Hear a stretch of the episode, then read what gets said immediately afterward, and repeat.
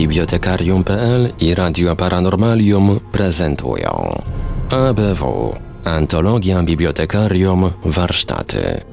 I tak oto kolejne wakacyjne ABW, czyli Antologia Bibliotekarium Warsztaty, uważamy za rozpoczęte. Przy mikrofonie i za starami technicznymi audycji jak zawsze Marek Sankiewelios, a po drugiej stronie połączenia, tym razem jeszcze internetowo-telefonicznego, są z nami panowie z ABW Marek Żelkowski i Wiktor Żwikiewicz. Halo, halo Bydgoszcz. Halo, halo. Tak, tak sobie myślę, że to jest pewno, kto wie, czy nie ostatnie ABW w te wakacje. Ale to się jeszcze zobaczy. To się jeszcze zobaczy. E, dzisiaj cieszmy się tym, tym co mamy. A mamy opowiadanie, a właśnie, zanim powiem opowiadaniu, to jeszcze łaskawej pamięci się polecę wszystkich słuchających, no bo niedługo ma niby ruszyć nowy sezon ABW, tego już na poważnie, z opowiadaniami, a tu w magazynie pustki, no, dwa opowiadania leżą od sprzed wakacji. Czas niby wolny, a przynajmniej częściowo wolny, dni dłuższe i powinno to sprzyjać o, pracom twórczym, no ale efektów nie widać. Więc ja niniejszym składam, e, wygłaszam i tak dalej, i tak dalej, apel, żeby te opowiadania no, w większym, mniejszym, może być i średnim tempie spływały jednak, no bo inaczej tu będzie teraz element y, zagrożenia, czy grożenia przeze mnie, bo inaczej będziemy Państwu serwować co dwa tygodnie długie, nudne do ziewu i do rozpadu szczęki, żuchwy właściwie, y, wykłady na temat tego, jak pisać. No, nic nudniejszego, nic nudniejszego nie możemy Państwu zaoferować. Czy się ktoś z wykładów kiedyś nauczył pisać, tego nie wiem. E, można próbować. Wiktorze, czy, ty już, czy ja się już dobrze odgrażałem? Czy jak już groźnie brzmiałem? Ja, ja mogę gorzej się odgrozić. Ojejku. Słuchajcie, jak, jak będą braki, to ja wezmę i sam zacznę pisać i wtedy dopiero będzie boruca. Nie no, no właśnie załatwiłeś nam audycję, bo ci wszyscy miłośnicy twojej twórczości, którzy czekają tylko, żebyś zaczął pisać, no to oni e, zorganizują akcję na Facebooka, nie wysyłajcie, nie wysyłajcie opowiadań do ABW, wtedy Wiktor zacznie pisać. No i niniejszym będziemy mieli po audycji. No ale dobra, zobaczymy jak będzie. Odgrażałem się, że dzisiaj opowiadanie, y, jak zwykle, świetne, ale bardzo stare, z 52 roku. No to ho, ho, zaraz będzie 70 lat. Ale za... Tak, ale zadziwiająco aktualne. Nie jest długie. Specjalnie takie niedługie opowiadanie wybrałem. Po pierwsze, żeby troszeczkę oszczędzać głos Iweliosa, w końcu idzie nowy sezon, ale tak na poważnie to wybrałem je z bardzo konkretnej przyczyny. Otóż to opowiadanie ma akcję, oczywiście, ma akcję. E, jednym się będzie podobać, drugim nie. To normalka, tak to, tak to z prozą bywa, ale to opowiadanie jest intrygujące, bo ono zawiera w sobie szereg tak współczesnych e, elementów, a właściwie problemów, że aż byłem zaskoczony. Teraz ty, Wiktorze. Właściwie to wiele opowiadań jest, e, ma ten charakter jak to opowiadanka po prostu i warto zwrócić uwagę na to, jak bardzo pewne problemy, pewne paradoksy, pewne e, dziwne rzeczy e, związane z polityką, moralnością, etyką, czymkolwiek, filozofią, gnębiły ludzi już tam wiek temu albo i wcześniej, jak, jak straszliwie są pewne rzeczy aktualne i jak bardzo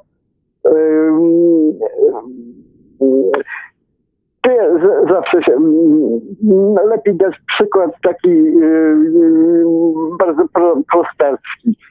Możesz mówić, my dzisiaj chodzimy, ja trzymam w tej chwili komórkę przy uchu, wszyscy chodzimy z tymi gównianymi komórkami. Przez pisarze science fiction opisywali te, te rzeczy 100 lat temu. To było normalne. Podobnie jest z rzeczami bardziej takimi śliskimi, jak um, jakimiś złożonymi ogólnospołecznymi i tak dalej, nie, nie tylko z techniką.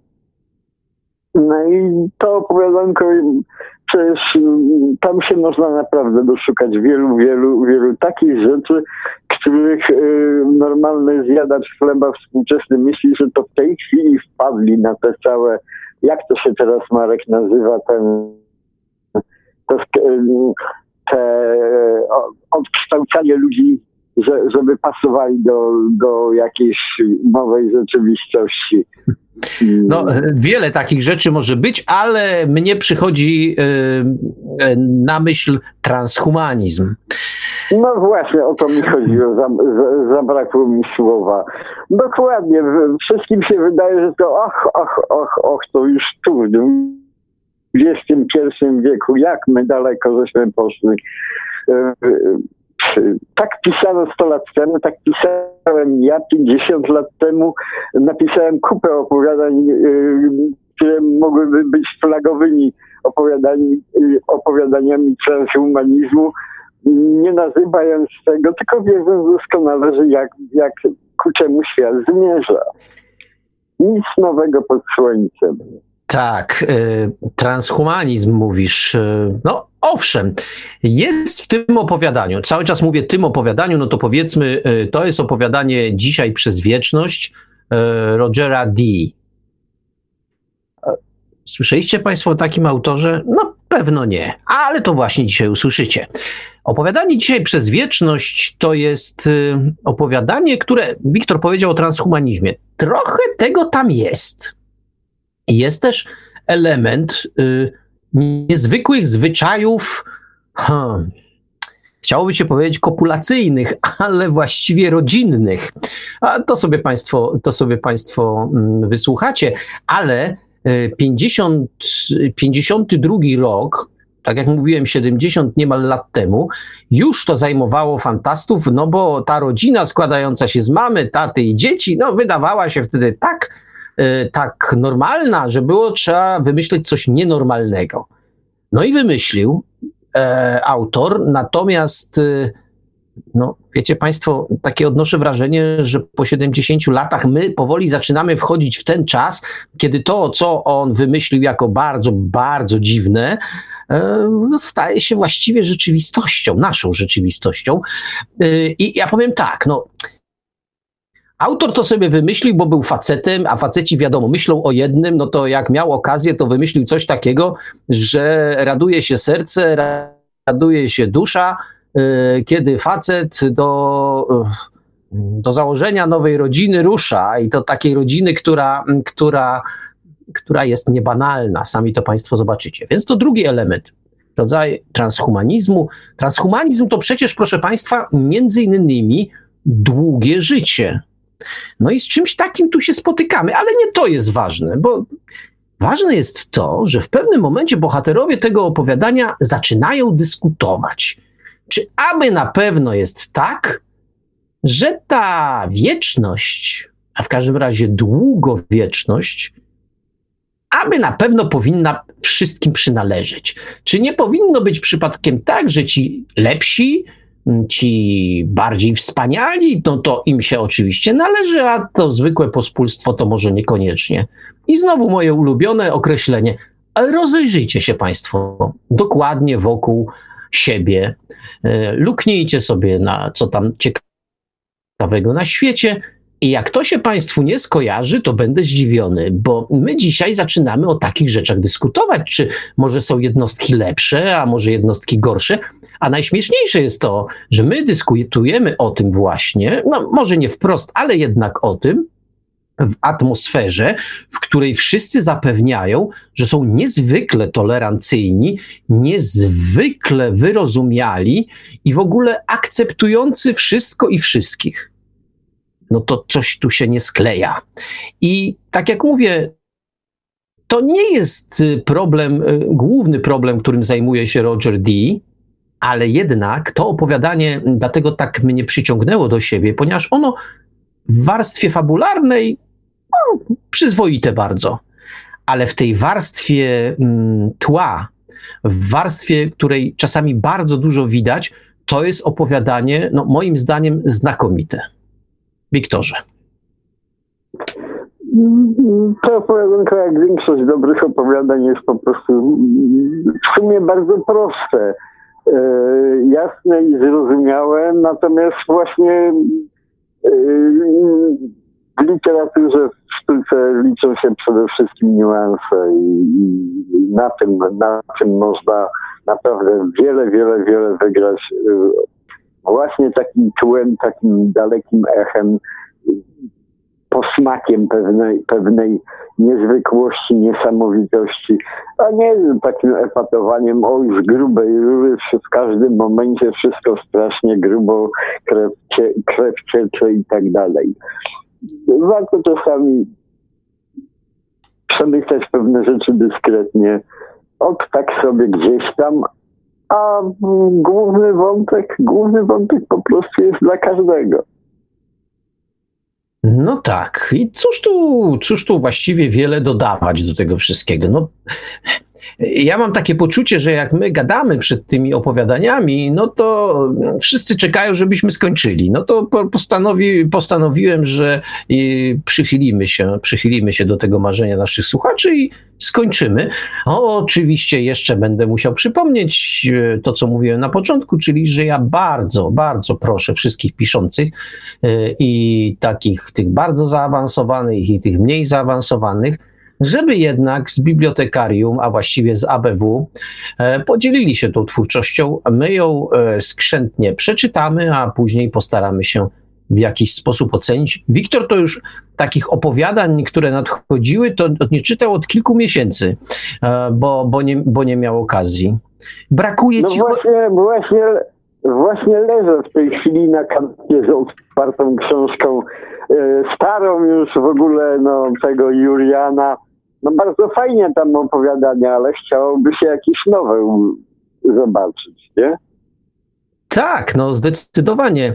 E, w związku z tym piszcie, piszcie, piszcie, Państwo, przysyłajcie, przysyłajcie, przysyłajcie. No. Apelów, apelów ci u nas dostatek. No a cóż, ja zapraszam w takim razie, e, zapraszam w takim razie na przyszły tydzień. Będziemy mieli gościa w audycji, w bibliotekarium będzie gość. No, Podobno teraz się mówi gościni, ale jakoś tak się jeszcze do, tych, e, do tej nowomowy nie przyzwyczaiłem, więc będzie gość, będzie e, pani Małgorzata Grossman e, z kryminałami po bydgosku. Naprawdę dobrze zrobione kryminały, mm, bez żadnych kompleksów mogące stanąć przy twórczości Marka Krajewskiego no tylko, że on o Wrocławiu, a później o wschodniej Polsce. Mm, no pani Małgorzata Grossman natomiast o Bydgoszczy i tak mamy Mord na zimnych wodach oraz Horoskop zbrodni. To ta warstwa kryminalna. Będzie jeszcze jedna książka, ale to, to, to w przyszłym tygodniu. A zatem dobrej, e, dobrego słuchania dzisiaj. Zapraszamy za tydzień i w ogóle wszystkiego, wszystkiego najno. Wakacje się tak powoli kończą. Szkoda, cholera, szkoda. No nic. Dobrej nocy.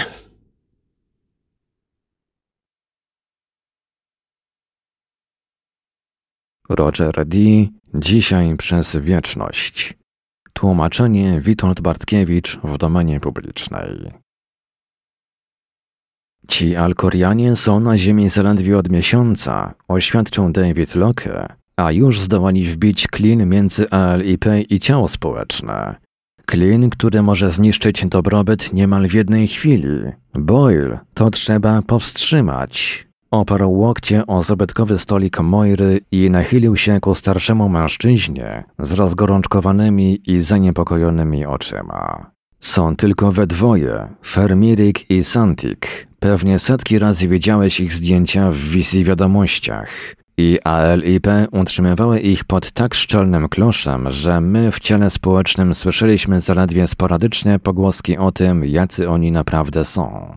ale z tego co mi się udało podsłuchać, wiem, że mają budowę węglową charakterystyczną dla istot oddychających tlenem, a ich metabolizm jest bardzo podobny do naszego. Wszystko, co oddziałuje fizycznie na nich, będzie oddziaływało również i na nas. Tak więc oferta, którą złożyli Cornelisonowi, Bisselowi i Dorandowi z Rady Administracyjnej jest autentyczna. Oznacza ona znacznie więcej niż zwykłą długowieczność, ponieważ proces ten może zostać powtórzony. W efekcie otrzymujemy nieśmiertelność, dokończył Boyle i na chwilę zapomniał o obecności młodszego mężczyzny. Wstrząs wywołany przez możliwość urzeczywistnienia się czegoś takiego rozbłysnął w jego umyśle powolną eksplozją triumfu. Pomimo wszystko wydarzyło się to za jego życia, a fakt, że sekret nieśmiertelności należał do pierwszych gości z gwiazd, jacy dotarli na Ziemię, w żaden sposób nie wpływał na jego determinację, aby go posiąść. Tak samo jak i wiedza, że Alkorianie obiecali zastosowanie tego procesu tylko najwyższym ciałom rządowym z Rady Administracyjnej. Całe ALIP, administracja, legislacja i porządek nie były w stanie powstrzymać go przed jego zdobyciem. To nie jest dobre, z podnieceniem oznajmił Locke. Boyle, to nie pasuje do tego wszystkiego, w co nauczono mnie wierzyć. Mimo wszystko jesteśmy zmodyfikowaną demokracją, a ciało społeczne jest dobrobytem. Nie możemy pozwolić Cornelisonowi, Bisselowi i Dorandowi na zachowanie dla siebie czegoś, co równa się nieśmiertelności i odcięciu od tego ogółu ludności.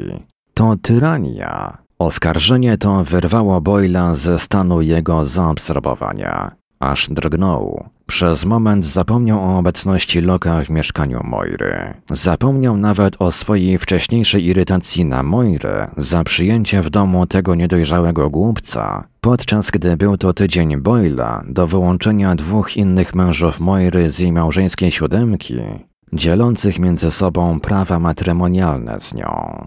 Jednak tak niespodziewanie wpadająca mu w ręce okazja nie należała do tych, które można by traktować lekce. Powstrzymał więc swoją pogardę dla Loka oraz irytację na Moirę, dopóki nie rozważy sytuacji pod każdym względem, nie uporządkuje pojawiających się możliwości i nie wypracuje zarysu planu postępowania. Zanim odpowiedział Lokemu, spojrzał nawet na swój wpięty w klepę marynarki zegarek sprawdzając godzinę powrotu Moiry z teatru.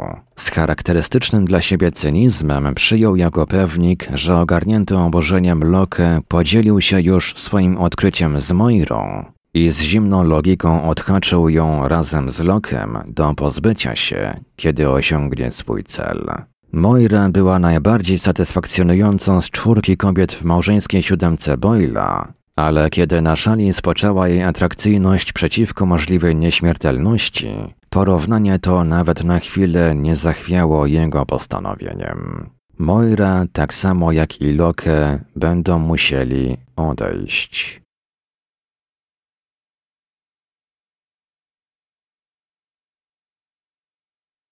Jesteś pewien, że ta informacja nie jest błędna? spytał Boyle. Nie mogłeś czegoś pokręcić? Słyszałem to, Uparcie twierdził Loke. Zacisnął gniewnie pięści, ewidentnie odreagowując wstrząs wywołany swoim odkryciem. Wykonywałem rutynowe sprawdzenie kanałów wizji fonowych administracji. To część moich obowiązków jako technika łączności w ALIP, kiedy wpadłem na obwód, w którym poleciał szyfrator. Normalnie powinienem zastąpić uszkodzoną jednostkę, nie słuchając rozkodowanej rozmowy dłużej niż było to niezbędne do identyfikacji obwodu. Ale zanim określiłem, że chodzi tu o kanał Rady, usłyszałem wystarczająco dużą część tego, co mówili Cornelison, Bissell i Dorant, aby nabrać przekonania, że winien jestem ciału społecznemu wysłuchanie reszty. A teraz trzymam byka za rogi, ponieważ mogę zostać poddany kontroli prawdomówności. Dlatego właśnie przyszedłem z tym do ciebie, Boyle. Naturalnie, jako że jesteś prezesem Transplanet Enterprises. Wiem, przerwał mu Boyle, zapobiegając dygresji. Praca Loka, chociaż sama w sobie nie była jakoś niesamowicie ważna, wymagała jednak wysokiego stopnia zaufania i wystawiała go na konieczność serum i psychokontroli. Tak samo jak gdyby był faktycznym członkiem ALIP lub politykiem. Jeśli ktokolwiek dowie się, co podsłuchałeś, będziesz musiał przejść przymusową kontrolę prawdomówności, przyznać się publicznie do swojej winy i dostaniesz karę pozbawienia wolności z biura porządku. Ale twoje obowiązki wobec ciała społecznego są ważniejsze. Mów dalej. Kiedy podłączyłem się do obwodu, dyskutowali o ofercie długowieczności Alkorian. Bissell i Dorant byli w pełni za jej natychmiastowym przyjęciem, ale Cornelison udawał niezdecydowanie i musieli go namawiać. Och, dosyć szybko do nich dołączył. Cała trójka ma się spotkać z Fermiringiem i Santik jutro o dziewiątej rano w izbie narad LIP, aby otrzymać zastrzyki. Powinieneś ich słyszeć, jak to racjonalizowali, Boyle. Można było dostać od tego mdłości. Wiem, jak to jest. Oczywiście robią to wszystko dla dobra ciała społecznego i tak dalej. Zastanawia mnie tylko, dlaczego Alkorianie chcą im podarować tak wartościową rzecz. To koń trojański, stanowczo stwierdził Locke. Twierdzą, że przybyli z cywilizacji dosyć podobnej do naszej, poza tym, że znajduje się ona na wyższym poziomie technologicznym i zwyczajowo przedłuża się u nich życie administratorów, którzy wykazali się najlepszymi umiejętnościami rządzenia. Pozują na filantropów, oferując nam tę samą możliwość, ale w rzeczywistości sabotują w ten sposób naszą ekonomię polityczną. Wiedzą, że ciało społeczne nie poprze rady w akceptacji ograniczenia nieśmiertelności wyłącznie do niej samej. Tego rodzaju dyskryminacja wzbudziłaby ferment, który mógłby zniszczyć dobrobyt na zawsze. Boyle celowo podsycał oburzenie młodszego mężczyzny. To nie są złe wieści dla tych, którzy mają władzę w rękach, ale są one trudne do przyjęcia dla zwykłych członków ciała społecznego, takich jak my, co nie? To zbrodniczy spisek, z żarem oświadczył Locke. Powinni zostać poddani kontroli prawdomówności i skazani na dożywotnie więzienie. Jeśli zgłosimy to do biura porządku, nie. Pomyśl przez chwilę, a sam zrozumiesz dlaczego. Boyle zmierzył swojego rozmówcę wzrokiem, rozkładając go na czynniki pierwsze. Locke był typowym przedstawicielem tego najmłodszego pokolenia, wypełnionego po same uszy młodzieńczym idealizmem i społeczną świadomością.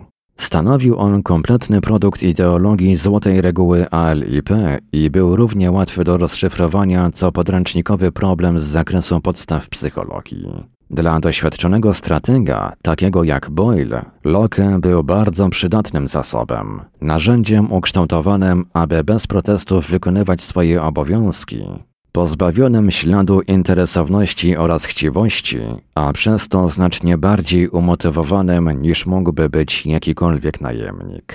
A jednak nie rozumiem, stwierdził zaintrygowany Locke. Nawet administracja i legislacja odpowiadają przed porządkiem. Obowiązkiem biura jest w razie potrzeby rozliczenie ich działań. Niemożliwe, by administracja już od samego początku czuła się tak pewnie, gdyby nie miała poparcia porządku i legislacji, wskazał Boyle. Nie rozumiesz, że Cornelison, Bissell i Dorant musieli rozciągnąć przywilej długowieczności na obie pozostałe grupy, aby chronić siebie samych? A to oznacza, że w tym wszystkim tkwi nie tylko Rada Administracyjna, ale całe LIP. Gdybyś poszedł ze swoim protestem do biura, sprawie natychmiast ukręcono by łeb. Tak samo jak prawdopodobnie również i tobie. Poczuł muśnięcie szczerego rozbawienia, widząc przepełnione grozą spojrzenie Loka. Ziarno zostało zasiane, a teraz zobaczymy, jak ochoczo ten głupiec zareaguje na logiczną alternatywę oraz jak użyteczna okaże się jego reakcja. Dobrze wiem, jak się czujesz, mówił dalej Boyle. W obecnych czasach przymusowej uczciwości widok urzędniczej korupcji jest sprzeczny z podstawami naszego uwarunkowania społecznego, ale to nic nowego. Spotykałem się już z podobnymi sytuacjami w trakcie mojej pracy w Transplanet Loke. Mógłby jeszcze dodać, że sytuacje te często były prokurowane przez niego oraz że nieraz doprowadziły go one na granicę karnej kontroli prawdomówności. Ograniczenia wywołane zagrożeniem sero i psychokontrolą utrzymywały go przez większą część jego dorosłego życia w gronie ludzi zaledwie bogatych. On, potencjalny baron przemysłowy, nie mógł rozwinąć swego finansowego imperium z powodu konieczności zachowania ściśle zgodnego z prawem. Locke wzdrygnął się jak człowiek budzący się z koszmaru. Cieszę się, że przyszedłem z tym problemem do człowieka o takim doświadczeniu, wyznał szczerze. Boyle, mam wielkie zaufanie do Twoich osądów. Wyrobiłem je sobie częściowo obserwując w jaki sposób zarządzasz Transplanet Enterprises, a częściowo z rozmów z Moirą. Boyle obrzucił go badawczym spojrzeniem, czując nawrót początkowej kwaśnej ciekawości odnośnie Lokego i Moiry. Nie miałem pojęcia, że Moira wykazywała takie skłonności do zwierzeń poza naszą małżeńską siódemką, stwierdził sucho. Czy ona czasami nie myśli o czwartym mężu, co? Oczywiście, że nie.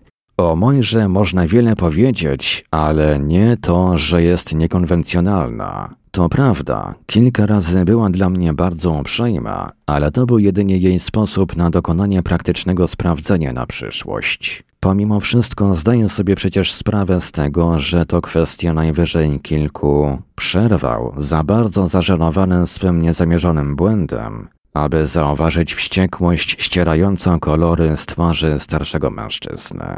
Żelazna dyscyplina, która pozwoliła utrzymać tę wściekłość pod kontrolą i otrząsnąć się z niej nawet wobec takiej obrazy, napełniła go uczuciem ponurej dumy. Ciągle był panem samego siebie i Transplanet Enterprises. Mając wystarczająco wielu głupców takich jak ten, którzy by na niego pracowali oraz dostatecznie dużo czasu, aby mógł ich wykorzystać, może stać się panem czegoś znacznie większego, na przykład nieśmiertelności. Ma oczywiście zupełną rację co do tej zapobiegliwości, powiedział łagodnie. Robię się już stary, Przekroczyłem już sześćdziesiątkę i najwyżej za rok czy dwa odmładzacze odmówią mi już łask dalszego działania, a wtedy spadnę z list matrymonialnych na dobre. Do diabła, Boyle. Bardzo mi przykro, stwierdził Locke. Nie miałem zamiaru cię obrazić. Potencjalną niezręczność sytuacji stonował delikatny gong anonsatora. Drzwi wejściowe do mieszkania rozsunęły się, wpuszczając do środka Moirę. Podeszła prosto do nich, smukła i wyprostowana, całkowicie pewna piękna swego młodego ciała. Jej gronostojowy szal i wysoko upięte na głowie włosy błyszczały zbłąkanymi kropelkami deszczu, odbijającymi promienie światła jak diamenty. Obaj mężczyźni poderwali się na nogi, aby ją przywitać. Boyle nie mógł nie zauważyć subtelnej kobiecej odpowiedzi na gorącą, atletyczną młodość Loka. Jeśli ona planuje wypełnić moje miejsce w swojej małżeńskiej siódemce tym kompletnym głupcem, pomyślał Boyd z nagłą złośliwością, to czeka ją paskudny wstrząs. I to raczej ostateczny. Myśl o was, dwóch patriotach spiskujących tutaj w moim mieszkaniu, nie pozwoliłaby mi cieszyć się śledzeniem sztuki, oznajmiła Moira. Poza tym przedstawienie było potwornie nudne. Jej znudzenie było mniej niż przekonywujące.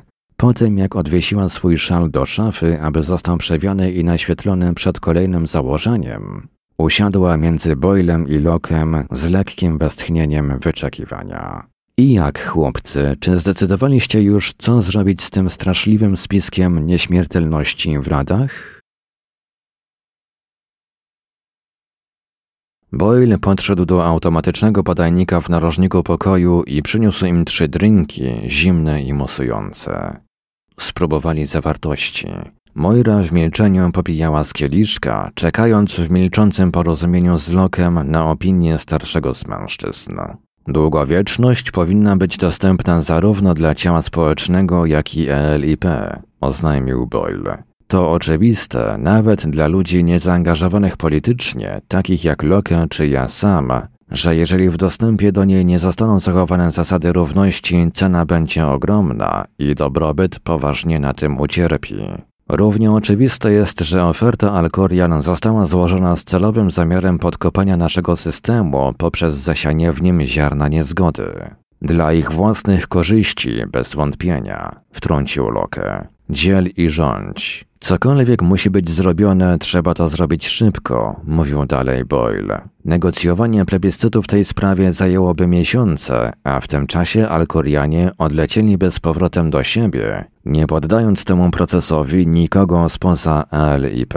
A wtedy cała sprawa upadnie. Wygląda na to, że to my sami musimy przejąć proces długowieczności i przekazać go społeczeństwu. Dobro ciała służy zachowaniu dobrobytu, sentencjonalnie stwierdził Locke. Co o tym myślisz, Moiro? Moira, zastanawiając się, przesunęła po wargach różowym, delikatnym koniuszkiem języka. Dla Boyla proces jej myślenia był równie czytelny jak niezagotowana teletaśma. Nieśmiertelność dla ciała automatycznie oznaczała nieśmiertelność dla Moiry i dla Davida Locke. Oboje młodzi z nieskończenie długą gwarancją życia. Tak, oświadczyła zdecydowanie Moira. Jeśli ktoś ma ją posiadać, powinni ją posiadać wszyscy.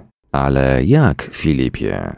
Oczywiście, oboje jesteście zbyt młodzi, żeby to pamiętać, powiedział Boyle. Ale do czasu ustawy o kontroli prawdomówności z 1980 roku istniało całe pole określonych działań, jakie można było zastosować w podobnych temu przypadkach.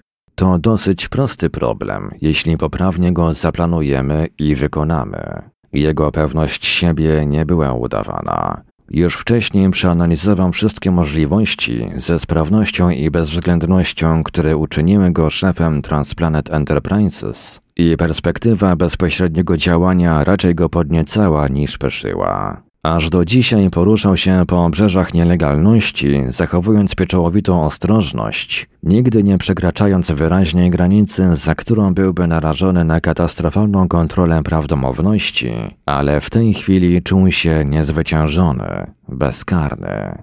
Nasza obecna cywilizacja jest pragmatycznym kompromisem z koniecznością, tłumaczył im Boyle. Trwa ona, ponieważ odpowiada na naturalne problemy, których nie da się rozwiązać w starych systemach. Na przykład nacjonalizm umarł, ponieważ ustanowiliśmy uniwersalny rząd i każdy należy do jednego wspólnego ciała społecznego oraz musi brać pod uwagę ten sam dobrobyt. Kiedy zdaliśmy sobie sprawę z tego, że dobro ciała jest bardziej istotne niż osobista prywatność, Kontrola prawdomówności wyeliminowała zwykłą przestępczość i polityczne machinacje.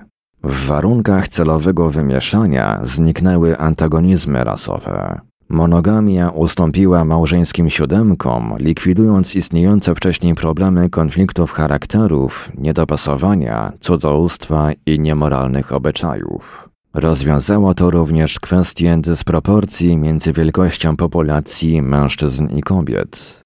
Ale stabilność to stan delikatny. Ponieważ zakłada ona brak zmian, nie może się oprzeć atakowi czegoś zbyt nowego albo zbyt starego dla jej bezpośrednich doświadczeń.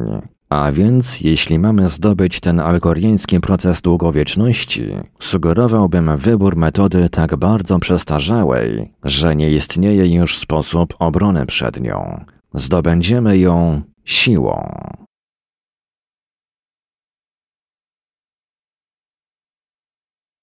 Obserwacja Moiry i Loka, przyjmujących bez wahania pozornie słuszną logikę jego wywodów, rozbawiła go niepomiernie. Ich bezpośredniość była kompletnie dziecinna. Już sama myśl o zaangażowaniu się osobiście w taką przygodę w stylu płaszcza i szpady, rodem z taśm dwudziestowiecznych melodramatów, była dla nich, jak przypuszczał, zupełnie nieodparta. Teraz już rozumiem, w jaki sposób zostałeś dyrektorem Transplanet, Boyle. Zawistnie zauważył Loke. A na czym dokładnie polega twój plan? Mam domek w górach, który posłuży jako baza dla naszej operacji, wyjaśnił Boyle. Jutro rano Moira może tam na nas poczekać, podczas gdy ty i ja polecimy kopterem do siedziby ALIP. Zgodnie z twoimi informacjami, Cornelison, Bissell i Durant spotkają się z Alkorianami w izbie narad o dziewiątej. Potraktujemy ich mnóstwem gazu usypiającego, zdobędziemy proces długowieczności i znikniemy. Od dłuższego czasu w administracji ani nigdzie indziej nie ma żadnych formalnych straży. Nie będzie też żadnego sposobu na to, żeby nas wyśledzić. Chyba, że zostaniemy poddani kontroli prawdomówności, zauważył z powątpiewaniem Locke. Jeśli ktokolwiek z nas wyląduje na serum i psycho, cała afera wyjdzie na jaw. Biuro porządku, porządek nie będzie wiedział, kogo podejrzewać. Cierpliwie tłumaczył Boyle, ale nie mogą w końcu poddać kontroli całego miasta. Nie będą w stanie nawet stwierdzić, czy to był ktoś tutejszy. To przecież mógłby być ktokolwiek z dowolnego zakątka świata. Kiedy Loke wyszedł, a Moira wyczerpała w końcu swoje zasoby podnieconego szczebiotania o błahostkach, Boyle jeszcze raz przeanalizował cały plan od samego początku do końca. Leżał bezsennie w ciemnościach, których ciszę przerywał jedynie odgłos równomiernego oddechu Moiry i pozwolił swojej praktycznej fantazji, aby wybiegła w przyszłość. Lata, dekady, pokolenia, jakie one będą. Nieśmiertelność, przynajmniej zgodnie ze względnymi standardami, w świecie efemeryt, w którym nie będzie dosłownie niczego, czego by nie mógł mieć albo nie mógł zrobić. Przepełniało go marzenie równie stare jak ludzkość o rozciągnięciu dnia dzisiejszego w przyszłość, na zawsze. Nieśmiertelność.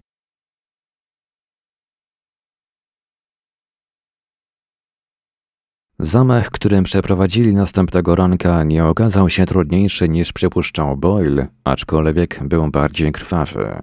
Punktualnie o dziewiątej pozostawił Davida Locke za starami heliauta na zalanym słońcem lądowisku na dachu budynku LIP.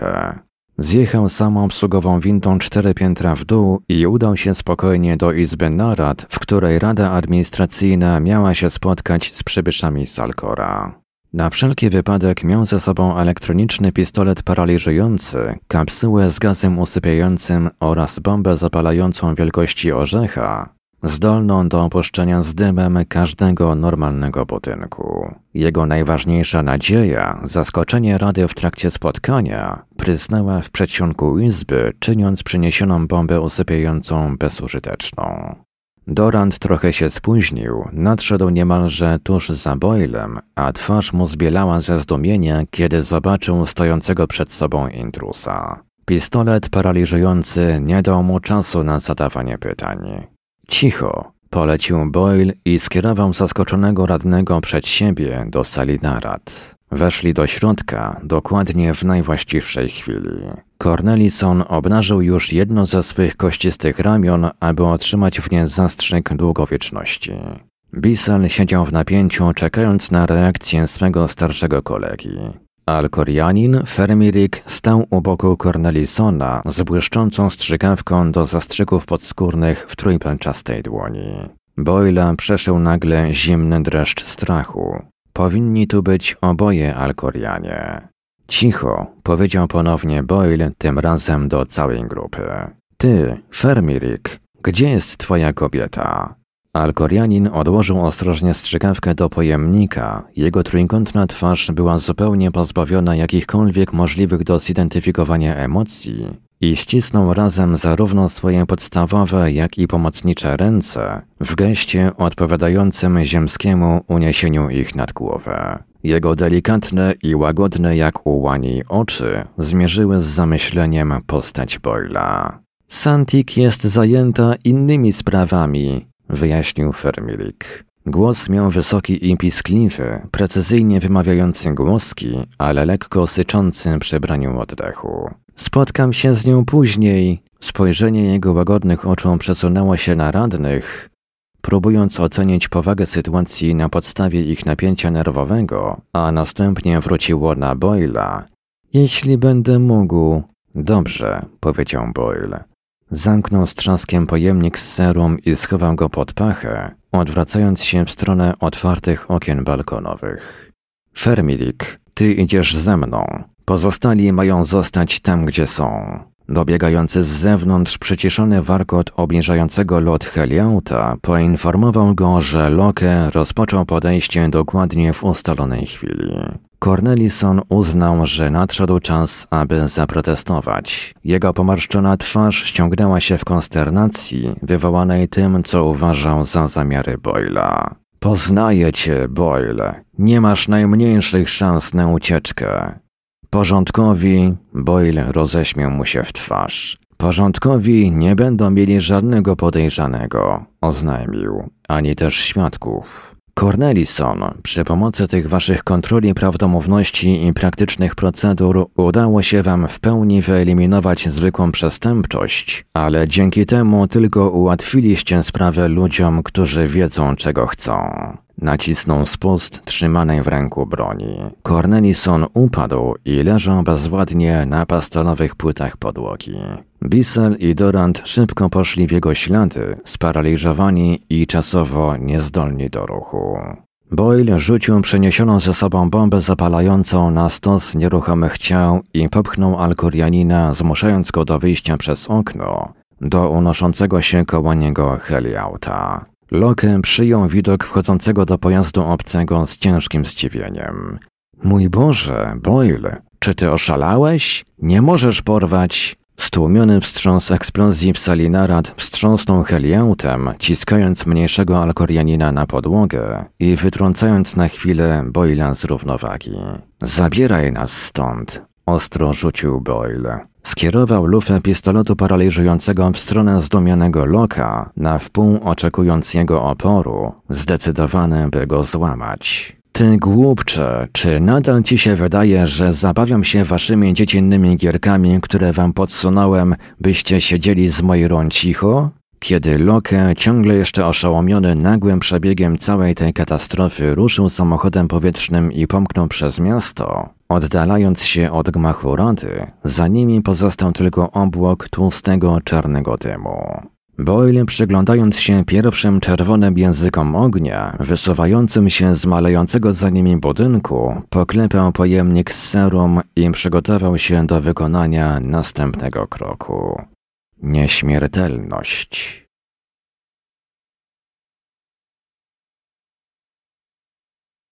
Loke przeprowadził heliautą przez góry, lecąc wzdłuż bystro płynącej rzeki, która sto yardów poniżej wiejskiego domku Boyla spadała z nich pieniącymi się skłębionymi kaskadami, a następnie wylądował na wyłożonym płytami placu. Wysiadać, rozkazał Boyle. Moira spotkała się z nimi w przestronnym salonie. Jej ładna twarz wyglądała komicznie z zaskoczenia i zmieszania. Filip, co się stało? Wyglądasz tak. Wtedy zobaczyła obcego i zakryła dłonią usta.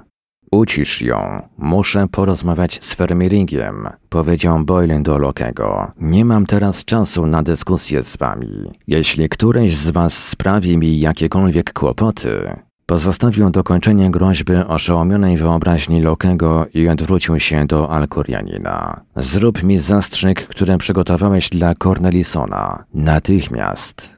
Alkorianin poruszył swymi wąskimi ramionami w geście, które mogą oznaczać wzruszenie. Popełniasz błąd. Nie jesteś przygotowany do życia o długości przekraczającej jego normalny okres trwania. Nie sprowadziłem cię tutaj, żeby wysłuchiwać morałów oznajmił Boyle. Fermirik, jeśli kiedykolwiek chcesz jeszcze zobaczyć swoją partnerkę, zrób mi ten zastrzyk. W waszej historii były czasy, kiedy użycie siły miało swoje uzasadnienie, stwierdził Fermirik. Ale te czasy już minęły. Czy jesteś zdecydowany? Pokręcił ponuro głową, kiedy Boyle nic mu nie odpowiedział. Tego się właśnie obawiałem. Wyjął strzykawkę z pojemnika, wycisnął z niej kroplę bladego płynu i wbił czubek igły w żyłę na odsuniętym przedramieniu Boyla. Boyle, obserwując powolne przesuwanie się tłoczka, spytał, jak długi czas życia to zapewnia w ziemskich latach. Siedemset lat, wyjaśnił Fermilik. Wyciągnął igłę i odłożył strzykawkę do pojemnika. Jego wilgotne oczy podążyły za gestem Boyla, wykonanym pistoletem paraliżującym. Na koniec tego okresu zabieg może zostać powtórzony, jeśli będą do dyspozycji wszystkie niezbędne do jego wykonania składniki. Nieśmiertelność. A więc już cię nie potrzebuję, oświadczył Boyle i poraził go promieniem paraliżującym. Ani waszej dwójki. Loke charakterystycznie dla siebie zerwał się i próbował zasłonić Moirę swoim własnym ciałem. Boyle, co ty sobie wyobrażasz? Nie uda ci się nas zamordować bez sto metrów dalej na rzece są bardzo skuteczne bystrzyny, powiedział Boyle. Tak sobie myślę, że po ich przebyciu oboje będziecie absolutnie satysfakcjonująco martwi. Być może także nierozpoznawalni, chociaż to akurat nie ma specjalnego znaczenia. Naciskam właśnie spust pistoletu powolnym ruchem, ponieważ coś w tej pełnej napięcia chwili przemawiało do jego sadystycznej natury, kiedy promień paraliżujący jednego z porządkowych trafił go od tyłu. Upadł zesztywniały obok Fermiriga. Szczegóły porażki, jaką poniósł, dotarły do niego później, upokarzająco, kiedy siedział w celi z ust tłustego, pryszczatego klawisza, nadętego niemal do rozpuku wagą zadania pilnowania pierwszego mordercy za czasów swego pokolenia. A LIP utrzymywało tę sprawę w tajemnicy aż do chwili zabójstwa członków Rady, powiedział dozorca. Ale kiedy biuro porządku rozpoczęło za tobą pościg, musiała ona wyjść na jaw. Alkorianie są telepatami. Santik poprowadziła porządkowych do twojego domku w górach. Fermirik przekazał jej, gdzie to jest. Uśmiechnął się tempo do swojego więźnia, ewidentnie zadowolony z tego, że może udzielić mu informacji. Na szczęście dla ciebie nie mamy już kary śmierci. W obecnym stanie rzeczy dostaniesz maksymalny jej wymiar, ale nie mogą cię skazać na więcej niż dożywocie. Szczęście? Świadomość tego, co go czeka, oszołomiła Boyla z powolną, przerażającą pewnością. Dożywocie. Siedemset lat. Nie nieśmiertelność. Wieczność. Koniec. A za tydzień, zgodnie z zapowiedzią, to normalne bibliotekarium na żywo. Tym razem naszym gościem będzie pisarka Małgorzata Grossman. Radio Paranormalium i Book Radio zapraszają do słuchania. Bibliotekarium.pl i Radio Paranormalium prezentują ABW Antologia Bibliotekarium Warsztaty